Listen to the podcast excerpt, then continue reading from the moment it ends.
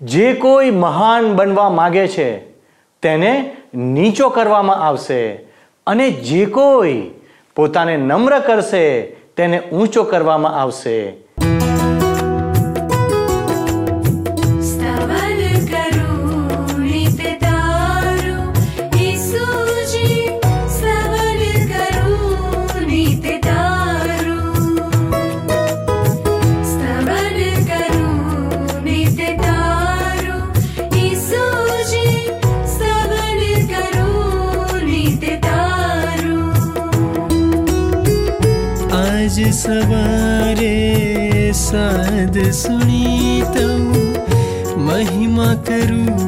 प्रभु तारो। महिमा करो प्रभु तारो।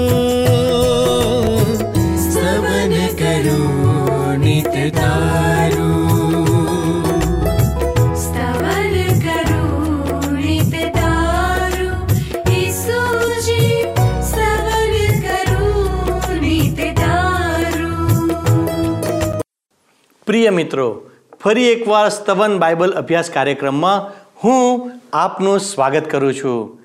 યસાયા પ્રબોધકનું પુસ્તક તેના ચાલીસમાં અધ્યાયની આઠમી કલમમાં લખ્યું છે, ઘાસ સુકાઈ જાય છે, ફૂલ કરમાઈ જાય છે, પણ આપણા દેવનું વચન સદાકાળ સુધી કાયમ રહે છે.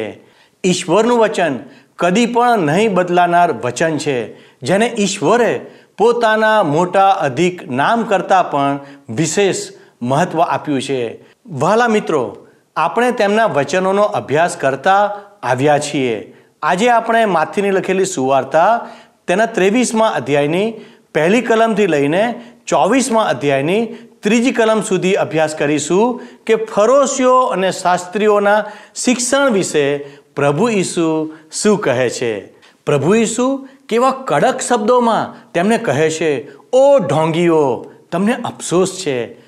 મારો વિશ્વાસ છે કે આજનો બાઇબલ અભ્યાસ એવા વિષયોને ખોલી રહ્યો છે, જેના ઉપર પહેલાં સ્પર્શ કરવામાં આવ્યો નથી. તો આવો, ધીરજપૂર્વક પ્રાર્થના સાથે આ અભ્યાસમાં બેસીએ અને આજના અભ્યાસમાં આગળ વધીએ. માથ્ય અનુસાર શુભ સંદેશના ત્રેવીસમાં અધ્યાયની પહેલી બે કલમોમાં ચેતવણીનો સૂર એ શીર્ષક નીચે કહેવામાં આવ્યું છે કે ઈસુએ જનસમુદાયને તથા પોતાના શિષ્યોને કહ્યું, નિયમશાસ્ત્રના શિક્ષકો તથા ફરોશીઓ મોશેના નિયમશાસ્ત્રનું સાચું અર્થઘટન કરવાનો અધિકાર ધરાવે છે. હવે આ ધાર્મિક આગેવાનો અધિકારનું સ્થાન સંભાળતા હતા. અધિકારની જગ્યાએ હતા અને બાઇબલમાંના જૂના કરારના વિભાગ ઉપર એ લોકો પોતાનું પ્રભુત્વ ધરાવતા હતા. પણ એ લોકો વિકૃત રીતે ધર્મશાસ્ત્રોનો ખુલાસો કરતા અને અનર્થ કરતા હતા. એમ કરવાનો એમને કોઈ જ અધિકાર હતો નહીં. આગળ ત્રીજી કલમ કહે છે, તેથી તેઓ તમને જે કંઈ જણાવે તેનું તમારે પાલન કરવું જ જોઈએ, પણ તેમના વર્તનનું અનુકરણ કરવું નહીં, કારણ તેઓ જે સંદેશો આપે છે તે પ્રમાણે તેઓ વર્તન કરતા નથી. આ કેટલો બધો વિરોધાભાસ છે. જુઓ તમે, નિયમશાસ્ત્રના શિક્ષકો જે કહે તે પ્રમાણે કરવું, પણ એમના વર્તનનું અનુકરણ તમારે કરવું નહીં. કારણ કે જો આ લોકો સાચું શીખવે છે, પણ એ સાચું જીવતા નથી. એ લોકો બહુ જ સુંદર રીતે બોલી જાણે છે, પણ એમાંનું લેશ માત્ર જીવી જાણતા નથી. આ ધાર્મિક આગેવાનો અંગે પ્રભુ ઈસુ ખ્રિસ્તની ટીકા કેટલી સાચી છે. એ લોકો ધર્મશાસ્ત્રનો ઉપદેશ તો કરી જાણે છે, પણ એ પ્રમાણે જીવન જીવી જાણતા નથી. આગળ ચારથી સાત કલમોમાં કહેવામાં આવ્યું છે, તેઓ ભારે બોજ તૈયાર કરીને માણસોની પીઠ ઉપર લાદે છે. પણ લોકોને તે બોજ ઊંચકવામાં આગણી સરખી અડકાડતા નથી. તેઓ બધું દેખાડવા પૂરતું જ કરે છે. તેઓના કપાળ અને હાથ ઉપર શાસ્ત્ર વચનો બાંધેલા હોય છે અને તેમના જબ્બાની ઝૂલ કેટલી લાંબી હોય છે. ભોજન સમારંભોમાં તેમને અગત્યના સ્થાન જોઈએ છે અને ભજન સ્થાનમાં તેઓને ખાસ મુખ્ય બેઠકો જોઈએ છે. મુખ્ય માર્ગો ઉપર લોકો તેમને સલામ ભરે અને તેમને ગુરુ કહે તેમ તેઓ ઈચ્છે છે. આ માણસોને વિશેષ નામોથી સાહેબ કહીને બોલાવવું એવું એમને ગમે છે? અરે, લોકો એવી આંતરિક ઝંખના રાખતા હોય છે. એમના નામની આગળ અથવા એમના નામની પાછળ કંઈ વિશેષણ હોય એવું એમને બહુ પસંદ પડે છે. સમાજમાં એમની ગણના થાય એવું એમને ગમે છે. એ લોકો એવા ધાર્મિક પોશાકો પહેરે છે જે સહજ રીતે સામાન્ય નાગરિક કરતાં અલગ જ હોય. અને એટલે એ લોકો સમાજથી અલગ પ્રકારના લોકો છે એવી છાપ ઊભી કરે છે. પરંતુ આવા ધાર્મિક આડંબર રાખનાર લોકો માટે પ્રભુ ઈસુ ખ્રિસ્ત કેવા શબ્દો વાપરે છે જુઓ. તેઓ લોકોની પીઠ ઉપર ભાર લાદનારા છે. સહેજ પણ લોકોને મદદ કરનારા નહીં. ધાર્મિક, સામાજિક અને આર્થિક બોજો નાખનારા છે આ લોકો. એ લોકો ઊંચી જગ્યાઓમાં બેસવાનું માન અને મોભો શોધવાનું જાણે છે. એમને એ બાબતો બહુ ગમે છે. મુખ્ય સ્થાને રહેવું એ એમની મનગમતી ટેવ છે. આઠમી કલમ કહે છે, તમે પોતાને ગુરુ તરીકે ઓળખાવો નહીં પ્રભુ ઈસુ ખ્રિસ્તા પ્રમાણે કહે છે. શું કહે છે? તમે પોતાને ગુરુ તરીકે ઓળખાવો નહીં, કારણ તમે એકબીજાના ભાઈઓ છો અને તમારે ફક્ત એક જ ગુરુ છે. ઈસુ ખ્રિસ્ત પોતાના શિષ્યોને કહે છે કે, તમે પોતાને ગુરુ તરીકે ઓળખાવશો નહીં. ગુરુ એટલે શિક્ષક. માન શોધનાર વ્યક્તિને ઈશ્વરનું વચન કહે છે કે, તમે ગમે તેવા કેમ ના હો. પણ માન પોતાના માટે શોષશો નહીં. પોતાને વિશેષ ગણાવી ઊંચી જગ્યાએ મૂકશો નહીં. સર્વ લોકો સરખા છે. નવમી અને દસમી કલમમાં કહે છે, વળી પૃથ્વી પર તમે કોઈને પિતા કહેશો નહીં. કારણ આકાશમાં તમારે ફક્ત એક જ પિતા છે. વળી કોઈ તમને પ્રભુ ન કહે, કારણ તમારે એકમાત્ર પ્રભુ એટલે ઈસુ ખ્રિસ્ત છે. એક પિતા જીવનદાતા છે. એક માણસને પિતા કહેવા એ આધ્યાત્મિક રીતે એને ઈશ્વરના સ્થાને મૂકવા બરાબર છે, મિત્ર. માત્ર ઈશ્વર જ આત્મિક જીવન બક્ષે છે. અગિયારમી અને બારમી કલમમાં કહ્યું છે કે તમારામાં જે સૌથી મોટો હોય તે તમારો સેવક થાય. જે કોઈ પોતાને મહાન બનાવવા માગે છે તેને નીચો કરવામાં આવશે અને જે કોઈ પોતાને નમ્ર કરશે તેને ઊંચો કરવામાં આવશે. જો તમારે સૌથી મોટા થવું છે, તો તમારે બધાના દાસ થવું જોઈએ. સૌથી મોટા બનવા માટે સૌથી નાના થવું પડે.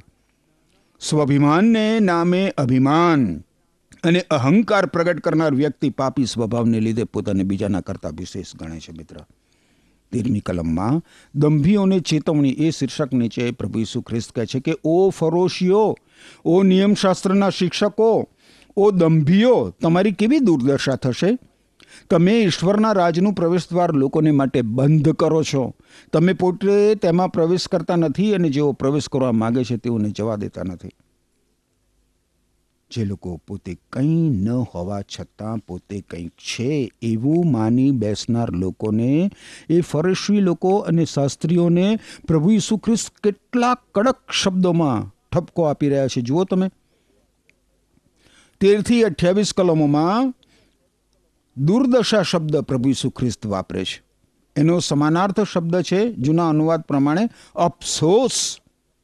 અને સાત વખત પ્રભુ ઈસુ ખ્રિસ્ત દંભીઓ એવા શબ્દનો ઉપયોગ કરે છે. ચૌદમી કલમ. ઓ ફરોશીઓ, ઓ નિયમશાસ્ત્રના શિક્ષકો, ઓ દંભીઓ, તમારી કેવી દુર્દશા થશે? તમે વિધવાઓના ઘર લૂંટી લો છો અને પછી લાંબી લાંબી પ્રાર્થનાઓ દ્વારા દેખાવ કરો છો. આ બધાને લીધે તમને સખત સજા થશે. ધર્મના પંડિતો એ ઈશ્વર પરાયણ જીવનને માટે અને ઈશ્વરની સાથેના સીધા સંબંધને ધ્યાનમાં રાખીને એક નમૂનાદાર જીવન જીવે એ જરૂરી હતું. પણ આ લોકો શું કરે છે? એને બદલે આ લોકો પૈસા, અધિકાર, માન, મોભાની ઝંખ ના રાખે છે. એ લોકો જાણી જોઈને ઈશ્વરના નિયમનો ભંગ કરતા હતા અને બીજાઓને એમ ન કરવાનું શીખવતા હતા. ધર્મના નામે, ઈશ્વરના નામે. અને ઈશ્વરના કામે લોકોને લૂંટનાર માણસોને અફસોસ અફસોસ એવું પ્રભુ ઈસુ ખ્રિસ્ત કહે છે. પંદરમી અને સોળમી કલમમાં લખ્યું છે કે, ઓ ફરોશીઓ, ઓ નિયમશાસ્ત્રના શિક્ષકો, ઓ દંભીઓ, તમારી કેવી દુર્દશા થશે? તમે એક વ્યક્તિનું પરિવર્તન કરવા માટે સમુદ્ર અને પૃથ્વીને ખૂંદી વળો છો. પણ તમે સફળ થાવ છો ત્યારે તેને તમારા કરતાં બમણો નરકને પાત્ર બનાવો છો. ઓ આંધળા માર્ગદર્શકો તમારી કેવી દુર્દશા થશે? તમે શીખવો છો કે જો કોઈ મંદિરના સોગન ખાય તો તે સોગંદથી બંધાતો નથી, પણ જો તે મંદિરના સોનાના સોગન ખાય તો તે સોગંદથી બંધાય છે. ફરોશી પંથમાં ભળી જનારા લોકો ફરોશી પંથથી આકર્ષાતા હતા. ઈશ્વરથી નહોતા આકર્ષાતા. જે ઈશ્વરે નીતિ નિયમો આપ્યા હતા. એ સિવાયના સેંકડો ભળતા નીતિ નિયમો આપીને એ લોકો આમ જનતાને ફરોશી પંથ પ્રત્યે આકર્ષતા હતા. વાસ્તવમાં એ લોકો ઈશ્વરથી તો બહુ જ દૂર હતા. આજે પણ માણસને ધર્મ ગમે છે મિત્ર, પણ સત્ય વાસ્તવિક ઈશ્વરથી માણસ દૂર રહે છે કારણ કે ઈશ્વર ઉપર વિશ્વાસ કરનાર અને ઈશ્વરને પ્રેમ કરનાર વ્યક્તિએ ઈશ્વરને આધીન રહેવું પડે છે. જ્યારે ધર્મને નામે તો ગમે તેમ કરીને પોતાનું ધાર્યું માણસ કરી શકે અને પોતાને ધાર્મિક કહેવડાવી શકે છે. સત્તર અને અઢાર કલમમાં લખ્યું છે, ઓ મૂર્ખ આંધળાઓ, કઈ બાબત વધારે મહત્વની છે? સોનું કે સોનાને પવિત્ર કરનાર મંદિર? તમે એવું પણ શીખો છો કે જો કોઈ વેદીના સોગન ખાય તો તે સોગનથી બંધાતું નથી, પણ જો તે વેદી પરના અર્પણના સોગન ખાય તો તે તેથી બંધાય છે. તમે કેવા અંધ છો? કઈ બાબત વધારે મહત્વની છે? મંદિર અને વેદી એ મહત્વના છે. અને ચોખ્ખી રીતે એ બાબતોનું મહત્વ છે. પણ આ લોકો બીજાઓને ગેરમાર્ગે દોરે છે, ધર્મના પંડિતો. કેટલી વિચિત્ર વાતો શીખવી રહ્યા છે. ઓગણીસથી બાવીસ કલમોમાં લખ્યું છે, તમે કેવા અંધ છો? કઈ બાબત વધારે મહત્વની છે? અર્પણ કે અર્પણને પવિત્ર કરનાર વેદી? તેથી જો કોઈ વેદીના સોગન ખાય, તો તે વેદી અને તે પરના અર્પણના સોગન ખાય છે. તે જ પ્રમાણે જે કોઈ મંદિરના સોગન ખાય છે, તે મંદિરના અને મંદિરમાં વાસો કરનાર જીવન ઈશ્વરના સોગન ખાય છે. મંદિરમાં વાસો કરનાર જીવંત ઈશ્વરના સોગન ખાય છે અને જ્યારે કોઈ આકાશના સોગન ખાય છે ત્યારે તે ઈશ્વરની રાજગાદીના અને તેના ઉપર જે બિરાજે છે તેના સોગન ખાય છે. ઈસુ ખ્રિસ્ત સાચું શિક્ષણ આપતા કહે છે મિત્ર કે મંદિરના વેદીના અને આકાશના સોગન ખાનાર એના સમ બંધાયેલો છે. ફરોશી લોકો અને શાસ્ત્રીઓ ભૌતિક વસ્તુઓ પ્રત્યે જ સભાન હતા. આત્મિક બાબતો પ્રત્યે નહીં. વેદીના સોગન ખાવાથી વેદી ઉપરની વસ્તુનો પણ એમાં સમાવેશ થાય છે અને મંદિરના સોગન ખાવાથી મંદિરમાં હાજરી આપનાર ઈશ્વરનો સમાવેશ થાય છે. એવી જ રીતે મિત્ર, આકાશ કે સ્વર્ગના સોગન ખાનાર સ્વર્ગમાં બિરાજમાન ઈશ્વરની હાજરી પ્રત્યે સભાન છે. હવે પ્રભુ સુખરી સખત શબ્દોમાં જે કહે છે એ જુઓ તમે. ત્રેવીસમી કલમ. ઓ ફરોશીઓ, ઓ નિયમશાસ્ત્રના શિક્ષકો, ઓ દંભીઓ, તમારી કેવી દુર્દશા થશે? મોસમની ઉપજમાંથી ફુદીનો કોથમીર અને જીરાનો પણ દસમો ભાગ તમે ધર્મદાનમાં આપો છો. પણ નિયમશાસ્ત્રની મહત્વની બાબતો એટલે ન્યાય, દયા અને વિશ્વાસ તમારામાં નથી. આ બાબતો તમારે કરવી જોઈતી હતી અને પેલી બાબતો પડતી મૂકવાની ન હતી. નિયમશાસ્ત્ર પ્રમાણે પ્રત્યેક યહૂદીએ પોતાની આવક કે ઉપજનો દસમો ભાગ ઈશ્વરને અર્પણ કરવાનો હતો. એ નિયમ હતો. અને આ વાતમાં આ ધર્મપંડિતો બહુ જ ચુસ્તપણે પાલન કરાવતા હતા. નાનામાં નાની ઉપજ કે થોડી પણ આવકમાંથી આ લોકો દસમો ભાગ ઈશ્વરને માટે અલગ કરતા હતા અને આની પાછળનો હેતુ પણ માત્ર ધાર્મિક ડોળ અને આડંબર જ હતો. એ લોકો ઈશ્વરને પ્રેમ કરતા હતા, માટે ઈશ્વરને દશાંશ આપતા હતા એવું નહોતું, પણ પોતે આવકનો, ઉપજનો દસમો ભાગ ઈશ્વરને આપે છે એમ જાહેર કરવાના ઈરાદાપૂર્વક માત્ર જાહેરાત માટે દાન ધર્મ કરતા હતા. અને પ્રભુ ઈસુ ખ્રિસ્તા લોકોનું જે કરવું જોઈતું હતું, એ પ્રત્યે ધ્યાન દોરે છે.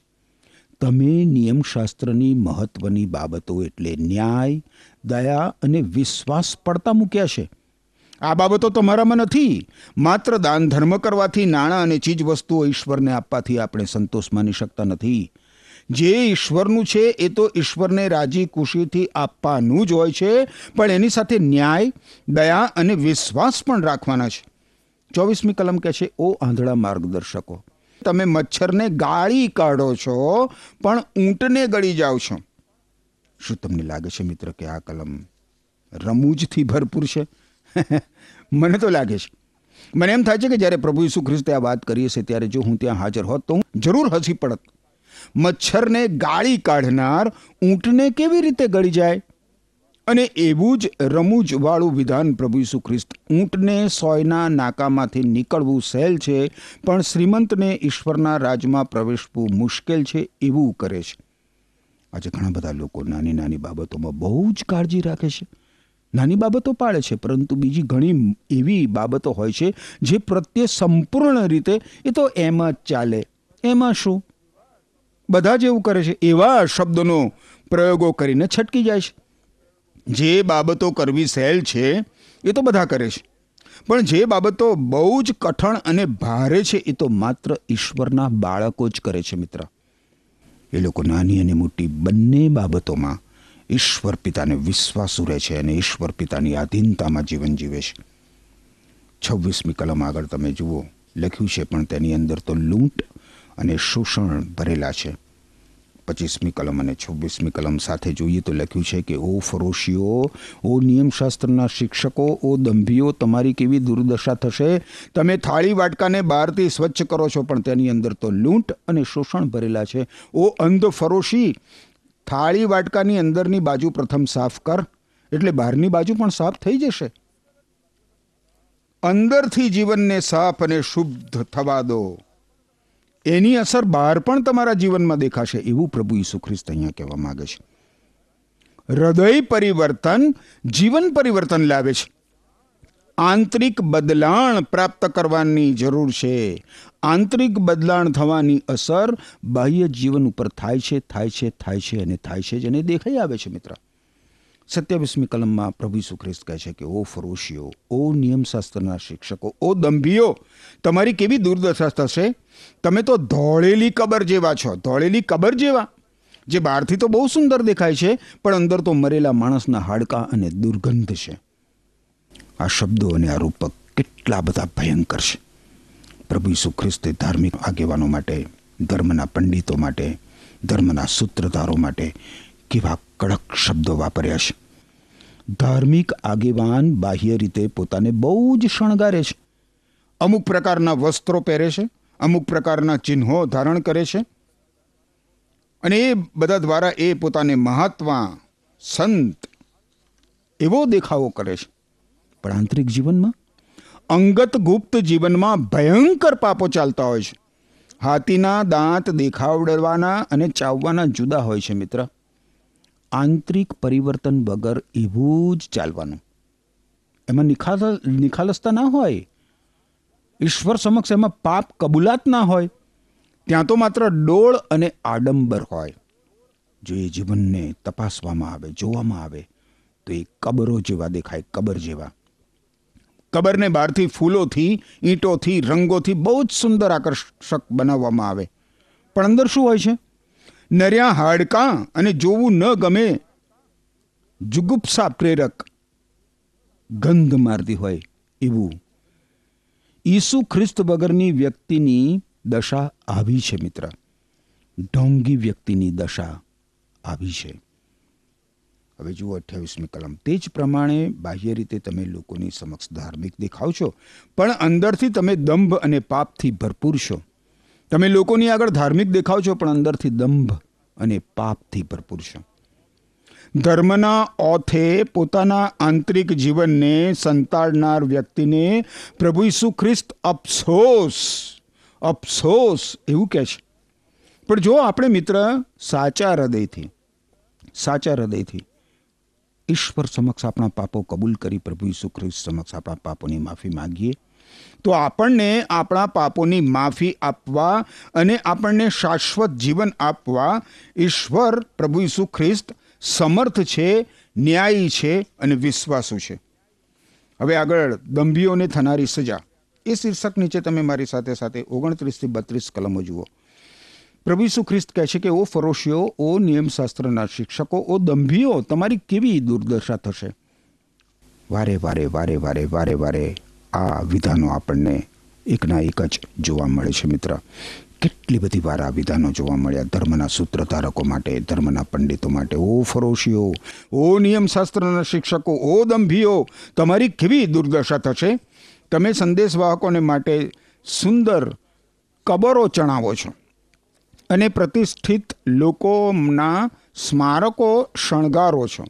અને તમે જાહેર કરો છો? જો અમે અમારા પૂર્વજોના સમયમાં જીવતા હોત તો અમે તેમની માફક સંદેશવાહકોના ખૂન કર્યા ન હોત. આમ તમે પોતે જ કબૂલ કરો છો કે તમે સંદેશવાહકોના ખૂનીઓની ઓલાદ છો. તો પછી તમારા પૂર્વજોએ જેની શરૂઆત કરી તેને પૂરું કરો. આજે આપણે આવું જ કરી રહ્યા છે મિત્ર.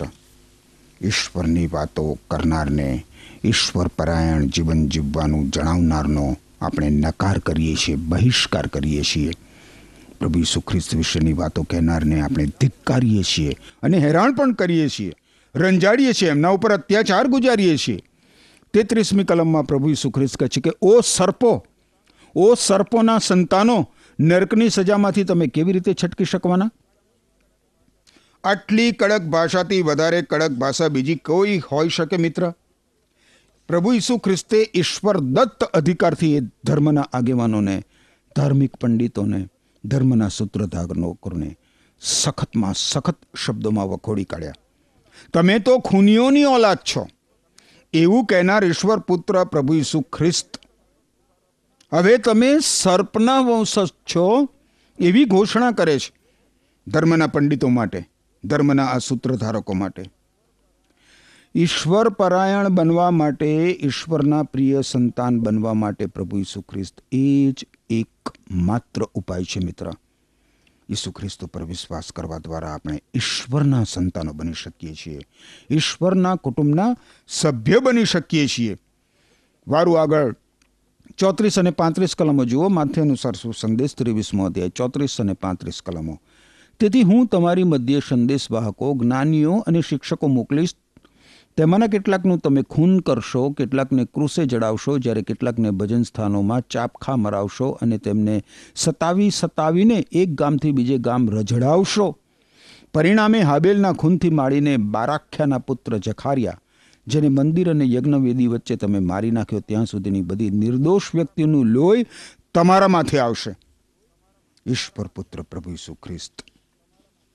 જે અન્યાયી છે, જે ખોટું છે અને જે વખોડી નાખવા સમાન છે, એ બધી બાબતોને અન્યાયી જાહેર કરે છે, પાપ તરીકે જાહેર કરે છે. પ્રથમ ખૂન હાબેલનું થયું હતું. ત્યારથી માંડીને અત્યાર સુધી જે ન્યાયી લોકોની, પવિત્ર લોકોની હત્યા કરવામાં આવી રહી છે, એનો ન્યાય ઈશ્વર અવશ્ય કરશે જ કરશે. એવું કૃત્ય કરનાર વ્યક્તિ ઈશ્વરની દ્રષ્ટિમાં દોષિત છે. ઈશ્વર સમક્ષ પાપ કબૂલાત નહીં કરનાર અને પોતાના પાપોની માફી નહીં માગનાર વ્યક્તિ અવશ્ય ઈશ્વરે નક્કી કરેલી શિક્ષાનો ભાગીદાર બનશે જ બનશે.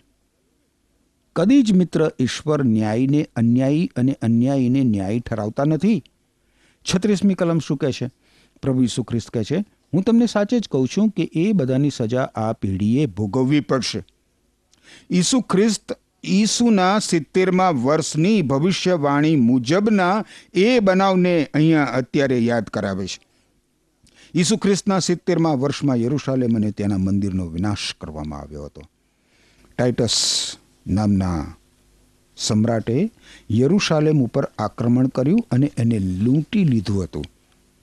હવે ઈશ્વર પુત્ર પ્રભુ ઈસુ ખ્રિસ્ત યરુશાલેમ માટે રુદન કરે છે. અને એ દ્વારા પ્રભુ ઈસુ ખ્રિસ્તનો યરુશાલેમ પ્રત્યેનો પ્રેમ પ્રગટ થાય છે. તમે જુઓ, યરુશાલેમ માટે ઈસુનો પ્રેમ.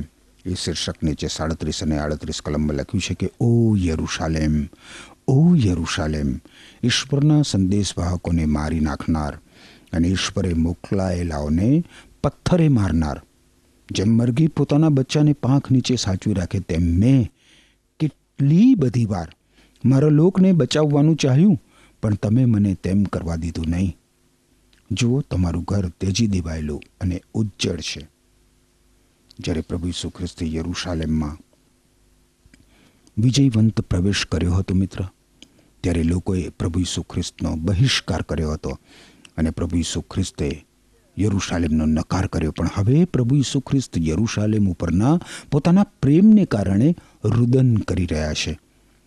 પ્રભુ ઈસુ ખ્રિસ્તે એમને દોષિત જાહેર કર્યા. આકરા શબ્દોમાં યરુસાલેમ વાસીઓને વખોડી કાઢ્યા. અને એમ છતાં, એમની દુર્દશાથી પ્રભુ ઈસુ ખ્રિસ્ત રુદન કરે છે. આહાહાહા પ્રભુ ઈસુ ખ્રિસ્ત અંત સુધી વ્યક્તિ ઉપર અને એમનો નકાર કરનાર લોકો ઉપર પ્રેમ રાખે છે. તમે જોયું મિત્ર? આવી રહેલા વિનાશને, ઈશ્વરના ન્યાય ચુકાદાને જોઈને ઈસુ ખ્રિસ્ત રુદન કરે છે. ઓગણચાળીસમી કલમ આગળ કહે છે, હવે પછી પ્રભુને નામે જે આવે છે તેને ઈશ્વર આશીષ આપો. એમ તમે મને નહીં કહો. ત્યાં સુધી તમે મને જોવાના નથી. ઈસુ ખ્રિસ્તના આવા શબ્દો સાંભળીને માત્ર એ ધાર્મિક આગેવાનો જ નહીં, ધર્મના એ સૂત્રધારકો જ નહીં, પરંતુ તેમના શિષ્યો પણ અચંબો પામી ગયા. પ્રભુ ઈસુ ખ્રિસ્તના શિષ્યો પણ અચંબો પામી ગયા. જે યરુશાલેમ વિશે અને મોટી ધારણાઓ બાંધી હતી એ લોકોએ અને પ્રભુ ઈસુ ખ્રિસ્ત આ પૃથ્વી ઉપર પોતાનું રાજ્ય સ્થાપીને યરુશાલમને એનું પાટનગર બનાવશે એવું ધાર્યું હતું. ત્યારે પ્રભુ ઈસુ એના વિનાશની ઘોષણા કરી રહ્યા છે. આ કેવી વિચિત્ર વાત. એટલું જ નહીં, પરંતુ પ્રભુને નામે જે આવે છે તેને ઈશ્વર આશીષ આપો. એમ તમે મને નહીં કહો, ત્યાં સુધી તમે મને જોવાના નથી. એનો અર્થ શું થાય? ઈસુ ખ્રિસ્ત જ્યારે આ પ્રમાણે ઘોષણા કરી રહ્યા છે, ત્યારે હવે એ સમય આવી ચૂક્યો હતો કે જ્યારે પ્રભુ ઈસુ ખ્રિસ્ત ક્રુસ ઉપર જડાઈ જવાના હતા. પરંતુ ક્રુસ ઉપર પ્રભુ ઈસુ ખ્રિસ્ત મૃત્યુ પામે તે અગાઉ ઈસુ ખ્રિસ્ત પોતાના સજીવન થવા વિશે અને સ્વર્ગમાંથી પાછા આવવા વિશે ઘોષણા કરી રહ્યા છે. જ્યારે પ્રભુ ઈસુ ખ્રિસ્તને સ્વર્ગમાંથી નીચે ઉતરતા જોતા એ યહૂદી લોકો એમ કહેશે કે પ્રભુને નામે જે આવે છે તેને ઈશ્વર આશીષ આપો, ત્યારે ત્યારે મિત્ર આ ઈસુ ખ્રિસ્તના મુખમાંથી નીકળેલી ભવિષ્યવાણી પરિપૂર્ણ થશે. અને ત્યારે જ પ્રભુ ઈસુ ખ્રિસ્તનો યરૂશાલેમની અંદરનો પ્રવેશ, વિજયવંત પ્રવેશ ગણાશે. ચોવીસમા અધ્યાયમાં મંદિરના નાશની આગાહી. એ શીર્ષક નીચે પહેલી કલમ કહે છે કે ઈસુ ત્યાંથી નીકળીને બહાર જતા હતા, ત્યારે તેમના શિષ્યોએ મંદિરના બાંધકામો ઈસુને બતાવ્યા. બીજી અને ત્રીજી કલમ કહે છે, ઈસુએ તેઓને કહ્યું કે દેખાવમાં તેઓ ઘણા સુંદર છે. પણ હું તમને સાચે જ કહું છું કે આ જગ્યાએ એક પથ્થર પર બીજો પથ્થર રહેવા પામશે નહીં. એકે એક પથ્થર તોડી નાખવામાં આવશે. ઈસુ ખ્રિસ્ત ઓલિવ પર્વત પર ગયા ત્યારે શિષ્યોએ તેમને ખાનગીમાં પૂછ્યું કે આ બધી બાબતો ક્યારે બનશે? એ એમને જણાવો, તમારા આગમનની અને દુનિયાના અંતની નિશાની તરીકે શું બનશે? ઈસુ ખ્રિસ્ત પોતાના શિષ્યોને એમના પ્રશ્નના જવાબ આપતા પ્રથમ પ્રશ્નનો જવાબ આપે છે કે આ બધી બાબત ઈસુ ખ્રિસ્તના સિત્તેરમાં વર્ષમાં અક્ષરસહ એ પ્રમાણે થઈ જવાની હતી. અને પ્રભુ ઈસુ ખ્રિસ્ત જ્યારે પાછા આવશે, ત્યારે સ્પષ્ટપણે દેખાઈ આવશે. પણ ત્યારે તમે મિત્ર શું? ઈસુ ખ્રિસ્તના આગમન માટે તૈયાર હશો? ઈસુ ખ્રિસ્તના આગમન માટે તૈયાર રહેવા માટે ઈશ્વર તમને કૃપા આપો. આમેન. વાલા દર્શક મિત્રો ખ્રિસ્તી હોવાના કારણે આપણે ઈશ્વરની આજ્ઞાઓ અને આપણા દેશના સંવિધાન, નિયમો અને અધિકારીઓને વિશ્વાસયોગ્ય રહેવું આવશ્યક છે. જો આપણે દેશના નિયમોનું પાલન નથી કરતા, તો આપણે ઈશ્વરની નજરમાં અપરાધી છીએ. તે જરૂરી છે કે આપણે દેશના અને ઈશ્વરના નિયમોનું પાલન કરીએ. જે રાષ્ટ્રના હિતમાં બનાવવામાં આવ્યા છે. તે સાથે આપણે સૌથી મોટી આજ્ઞા વિશે શીખ્યા કે જેમ આપણે ઈશ્વરને પ્રેમ કરીએ છીએ તેમજ બધાને પ્રેમ કરવો જોઈએ. બીજાઓ પ્રત્યે આપણો પ્રેમ કેવો છે તે આજે સૌથી મોટો પ્રશ્ન છે. આપણો પ્રેમ આપણા સંબંધો દ્વારા પ્રગટ થાય છે. સંત પાઉલ લખે છે કે આપણે બીજાઓના હિત પર પણ લક્ષ રાખવું જોઈએ. બીજાઓના હિત ઉપર લક્ષ રાખવું એટલે તેમના આત્માની ચિંતા કરીને તેમની કાળજી રાખવી. શું આપણે આપણો સમય, સંસાધનો અને નાણાંનો ઉપયોગ ઈશ્વરના રાજ્યની વૃદ્ધિ માટે કરીએ છીએ? હવે પછીના પ્રસારણમાં આપની સાથે ફરી મુલાકાત થશે ઈશ્વર આપને આશીષ આપો. ધન્યવાદ. શું તમને આ કાર્યક્રમ ગમ્યો? અત્યારે જ અમને મિસ કોલ કરો.